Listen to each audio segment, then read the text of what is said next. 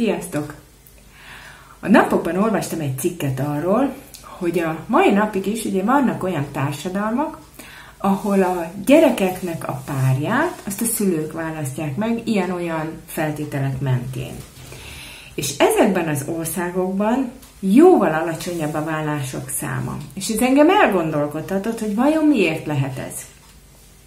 Ugye a mi társadalmunkban már szerelem alapján mi tudunk párt választani. Ez azt jelenti, hogy szerelembe esünk, és ez alatt az idő alatt minden jó tulajdonságát és belevetített tulajdonságát látjuk a párunknak, hiszen ez a szerelemnek a sajátja. Igen ám, de ez egy-két év alatt lecseng.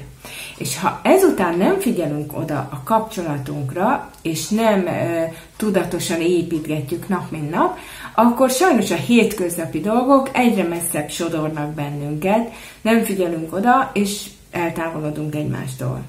Ám azokban a társadalmakban, ahol a szülők választják meg a gyermeküknek a párját, ott a fiatalok pontosan tudják, hogy nekik el kell egymást fogadni, és teljesen ö, hideg fejjel mennek bele a házasságba, egymást még nem ismerve, és tudják, hogy az a feladatuk, hogy megismerjék egymást, és megszeressék egymást.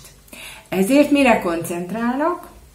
Figyelnek a másik jó tulajdonságaira, hogy mit tudnak adni, mit tudnak a másik kedvébe tenni, kedvére tenni, hiszen az a cél, hogy megszeressék egymást. Értitek? Tehát két teljesen különböző pontról indulnak. Az egyik az a nagy hőfokon ö, lángoló kapcsolat, ugye amikor összeházasodunk, és onnan indul attól függően, hogy mennyire tápláljuk mi ezt a kapcsolatot, másik pedig a szinte teljes ismeretlenségből, de azzal a célral, hogy minél inkább megismerjék és megszeressék egymást. Te, mindannyian tudjuk, hogy természetesen ott is van nálás, és ott is vannak nem sikerült kapcsolatok, vannak rossz, de élő kapcsolatok, de arányaiban azért lehet ott kevesebb a vállás, mert egyszerűen ott hoznak egy döntést, hogy jó, akkor minket most összeadott a két család, mi most megszeretjük egymást. És ez nagyon-nagyon sokat számít, hogy mit keresünk a másikban.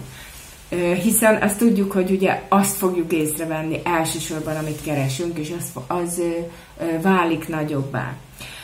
Van erről egy kis tammese, egy fiatal ember odafordul egy idős bácsihoz, aki látszik, hogy rajongva fordul a feleségéhez, akivel már három gyereket nevelnek, és megjegyzi, hogy bár csak az én házasságom is ilyen jól alakulna 12 év után. Mire a bácsi visszafordul a fiatalemberhez, és azt mondja, hogy fiatalember, maga ne ezt ne remélje, maga ezt döntse el. Úgyhogy legyen ez most a végszó, és egy picit gondolkodunk el rajta, hogyha szeretnénk javítani a kapcsolatunkon, akkor nekünk kell egy pici nézőpontot váltani. Hát sok sikert kívánok ehhez. Sziasztok!